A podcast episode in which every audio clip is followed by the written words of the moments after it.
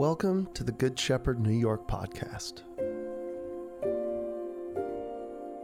Good Shepherd New York is a community helping New Yorkers embody the love of Christ for the good of our neighbors.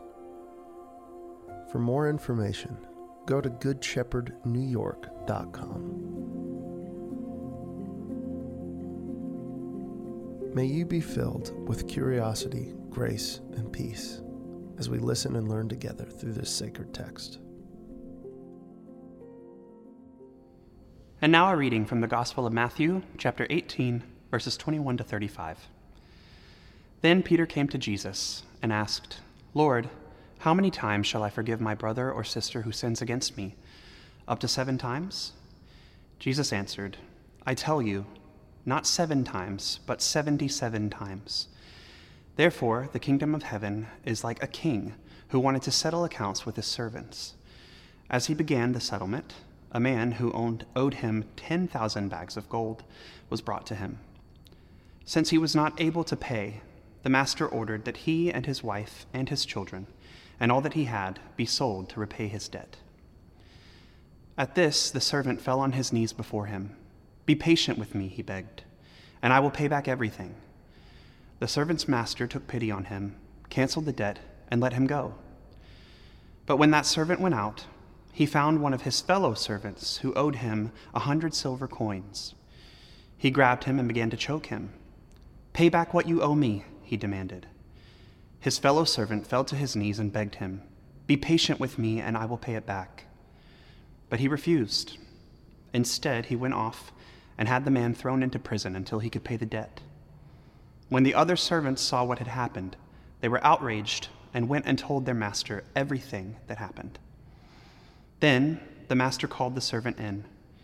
You wicked servant, he said. I canceled all that debt of yours because you begged me to. Shouldn't you have had mercy on your fellow servant just as I had on you?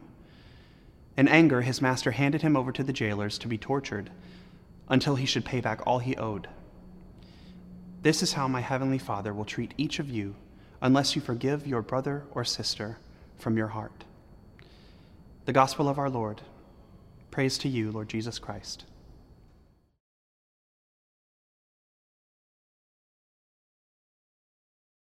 And now, having heard our gospel text, we take a moment to pause, to open our hearts to God, to ourselves, and to each other, and to bring authentically how we really think and feel to this moment. We show up, we pay attention, and it's what makes this moment sacred. Would you pray this prayer with me? God of love, open our hearts to the story, shape us in the way of your love. We pray in the name of the Father, and the Son, and the Holy Spirit. Amen. Well, it was 10 days after 9 11 when Raisuddin Bhuiyan was working an extended shift at a gas station on the outskirts of Dallas when a heavily tattooed man wearing wraparound sunglasses approached the counter. He put a gun to Bhuiyan's head and he asked a haunting question Where are you from? Now, trained as an Air Force fighter pilot in his native Bangladesh, and accustomed to the rhythms of armed robberies from working nights at the Buckner Food Mart, Bhuiyan got the sense that this man in front of him was not there for the $150 that Bhuiyan had taken out of the cash register. And so he stepped back and he turned his head. And when he did, he experienced what felt like a million bee stings in the side of his face. The gunman, Mark Stroman, took September the 11th, 2001, personally.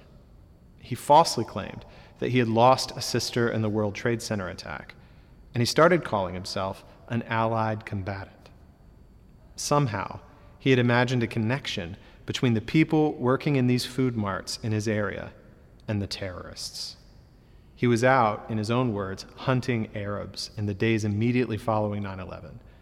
And Stroman, in those days, shot three South Asian food mart attendants. Bhuiyan was the only one who lived. This week, we remember the terrible attack on 9 11, and it's always a sobering moment in this city. Right? This year's memorial is unlike any before because of the pandemic. Now, I often use this as an opportunity to take fresh stock of our world. And so I ask you to consider this morning where are we now? 19 years removed from this tragic event. And what can we learn as we remember and as we reflect?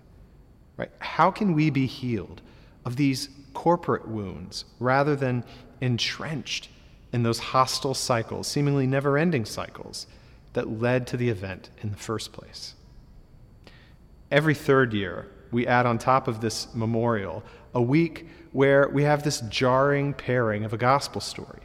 Right? In a world that's violent and scary and unpredictable, we encounter a story here about another world that's possible. In the face of an event that's iconic, of deep personal and cultural pain, we're asked to consider a story about forgiveness. And so we crack it open once again.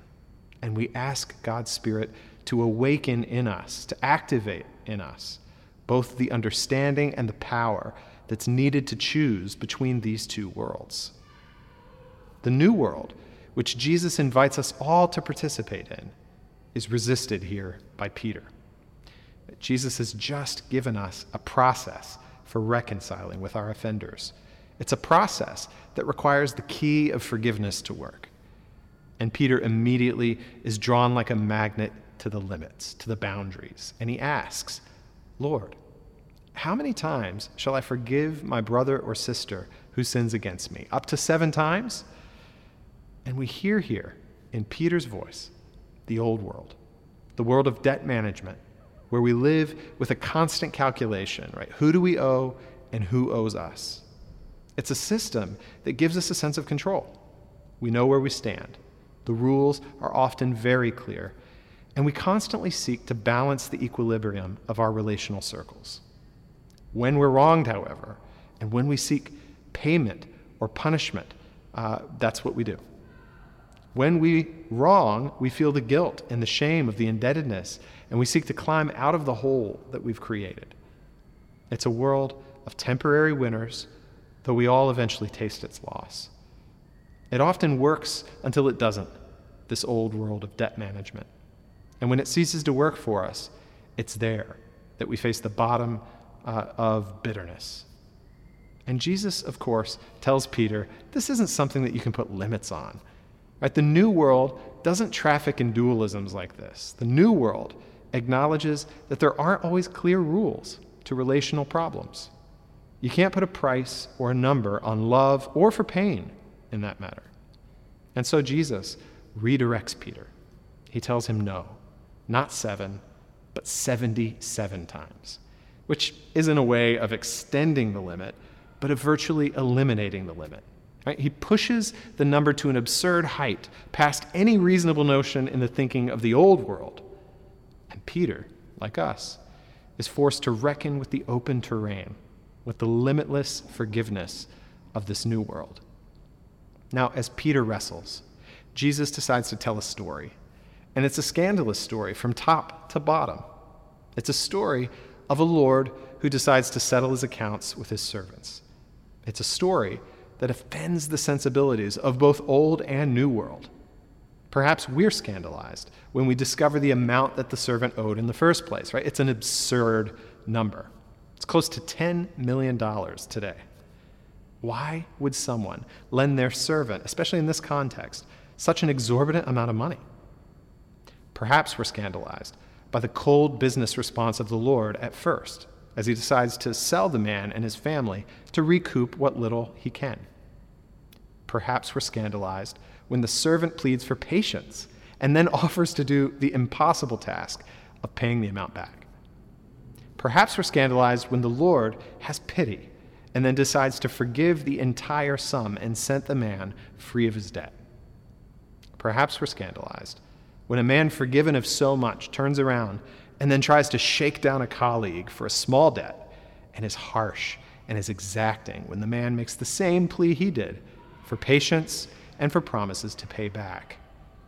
And finally, maybe we're scandalized when in the end, the Lord hears how the servant has treated his colleague and then hands him over to prison until he can repay. Virtually a tortured life sentence. Right? The story moves us back and forth like a ping pong ball, offending every sensibility, no matter where you come from. And the, in the end, Jesus says, This is how God will treat us if we do not forgive from our hearts. Now, like I acknowledged last week, I know how this text has been used to put a huge burden on people's lives. It's used to coercively fast forward a forgiveness that feels impossible to extend in the moment. This approach to forgiveness can feel rushed and it can feel cheap. But I want us to consider the world that Jesus is inviting us into. If the old world of cold calculations and debt management, if that's what the old world's about, the new world is one where we learn to express mercy and pity, where we begin to extend forgiveness and grace. Now, we often want to take an idea like forgiveness and then force it like a square peg in a round hole back into the old system. Right? We turn forgiveness into a transaction.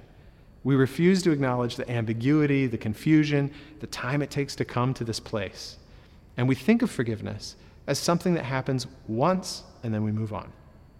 That somehow following Jesus is taking a step from, from the old world to the new world in one hot flash of change. But we miss the truth that the invitation to this new world has to be chosen, and it has to be chosen every day. In Jesus' story, both characters are locked into the debt keeping, right? Even the servant, in response to the Lord's initial exacting response, replies, I'll pay you back. And at that I say, wow, right? It truly is impossible. But it's the only system he knows and he's trapped in his imagination. And then his world shatters, right? He's forgiven in a moment of pity. And we're left asking, what will he do with this new world made possible by forgiveness? This is a moment of choice. It will require him to give something up, something that he eventually cannot let go of. And what is that something that he can't let go of? It's the debts that others owe him. Now, we often learn how to manage and carve out an existence within this system, if we're lucky or skilled or both, that brings us advantages. It gives us identity, it makes us feel safe and in control. The forgiveness that this man experiences sends him spiraling. What can he cling to now? Right? Where can he leverage, or sorry, where can he leverage or get status or know his place in the world? And so he moves toward his colleague in the only way he's known and he refuses the new world of forgiveness and grace, where our calculations are absolutely exploded. Now, like Peter, we want to know how often, how much, how quickly, what can we get away with, right? When are we in compliance? And when do we have this obligation off of our backs? But Jesus transcends the question Peter asks about numbers and limits. And he tells this story to show that this isn't about numbers, whether it's seven times uh, that Peter offers or it's the one time offer of the Lord, if we easily revert back to the old world, then we're back to square one. And it's a puzzling outcome that we're left with at the end of this parable. It's a, an outcome that I've often struggled with. No, this forgiveness isn't a one time transaction, it's a process of enactment, of changing, and of becoming. It's sometimes slow to arrive. And once it's offered, it requires a renewed commitment for us to be able to regularly sustain it and offer it. This mercy was slow to arrive for Raisuddin Bhuiyan. It was 10 years after being shot in the face while he was on an Islamic pilgrimage that seeds in Bhuiyan of a strange idea were planted. If he was ever to be whole again, he must re enter Stroman's life. He longed to confront Stroman to speak to him face to face about the attack that changed both of their lives, and to publicly forgive him. In the name of his religion and its notion of mercy, he saw this seed grow to expression. And after offering his forgiveness, he waged this legal and public relations campaign against the state of Texas and against Governor Rick Perry to have his attacker spared from the death penalty. And in the end, the attacker, Mark Stroman, on the day of his execution, picked up the phone to call Raisuddin. I love you, bro, he told him. And he put out a public call to stop the cycles of hate. Raisuddin would later look after Stroman's children, telling them that they've lost a father, but they've gained an uncle. This story is as scandalous as the story Jesus tells. It offends so many different sensibilities. But it was on his pilgrimage that Raisuddin says that his eyes were open and he grew mentally and spiritually. He learned how to see Stroman as a human, with hurt and with pain. He knew that the violent cycle had to end with him, and so he absorbed the pain with its daily reminders in his blind eye and his multiple shotgun pellets stuck in his skull. You see, forgiveness isn't cheap, and it rarely comes quickly. But without it, we become prisoners of bitterness and resentment, and we're often lured into continuing the cycle of revenge and violence that has countless casualties. Jesus invites us out of the world of debt management, where we expect repayment or punishment, and instead moves us toward pardon. This is, after all, how God relates to us. But what about this puzzling ending? When the Lord goes back on his forgiveness, right, and sends the man to prison, Jesus says, This is how my heavenly Father will treat each of you unless you forgive your brother or your sister from your heart. Now, at that, I want to ask, what? How can this be? I mean, how can the God of love and mercy, who extends the seven to 77, whose son cries out on the cross when he's being literally killed, Father, forgive them? How can that God swing so quickly from mercy to retribution? Well, the short answer is simply that God doesn't. God isn't like the Lord in that respect, offering forgiveness and then withdrawing it once a condition is violated. No. But how is God like the Lord here? See, the key to understanding this is in the last phrase that Jesus tells of the story. In his anger, his master handed him over to the jailers. See, God's anger isn't retributive. Hell isn't an arbitrary punishment dealt out by God because people wouldn't accept mercy. In the Gospels, heaven and hell are current experiences. Heaven is God's new world breaking into ours right? Your kingdom come, your will be done on earth as it is in heaven. And hell is this torturous cage that we are addicted to, that has a lock on the inside. It's a consequence of our own making and violence. God's anger in the book of Romans is portrayed not as doling out retribution, but as handing over to the hell of one's own making and choosing. To put it in the words of C.S. Lewis, the doors of hell are locked from within. God's mercy stands and it endures. We have no sense of the limits to this mercy. The only limit that's created is the limit created by love itself, which will not force itself upon another. That will only vulnerably move forward, that will absorb the pain of hate and violence. And in the end, it will keep the door open for reconciliation. The question remains for Peter and the disciples and us after this story will we be willing to step into this new world? Will we be willing to keep showing up in it day after day, season after season? Will we be able to learn to forgive from the heart? If we don't, or if we can't, we force ourselves to live this hellish existence of bitterness, resentment, and violence. This week, May God's Spirit blow freshly into your heart and to your mind to move you toward forgiveness from the heart, to absorb the pain that has been experienced in relationships, to move toward reconciliation where it's possible. You know, this table that we come to today, it reminds us that we should be always looking for an opening in our relationships to extend mercy. And in a world 19 years after 9 11, may we have the grace to find that opening and find them in abundance once again. Amen. Thank you for listening to the Good Shepherd New York podcast. Good Shepherd New York is an interdenominational church centered around the life and teachings of Jesus Christ. Our church is theologically rooted in the Apostles' and Nicene Creeds, but we welcome people of any or no religious backgrounds to participate in our community. If you would like to support us, please text Good Shepherd NY, all lowercase with no spaces, to 77977. That's Good Shepherd NY to 77977. Or visit our website, goodshepherdnewyork.com. Thank you for listening.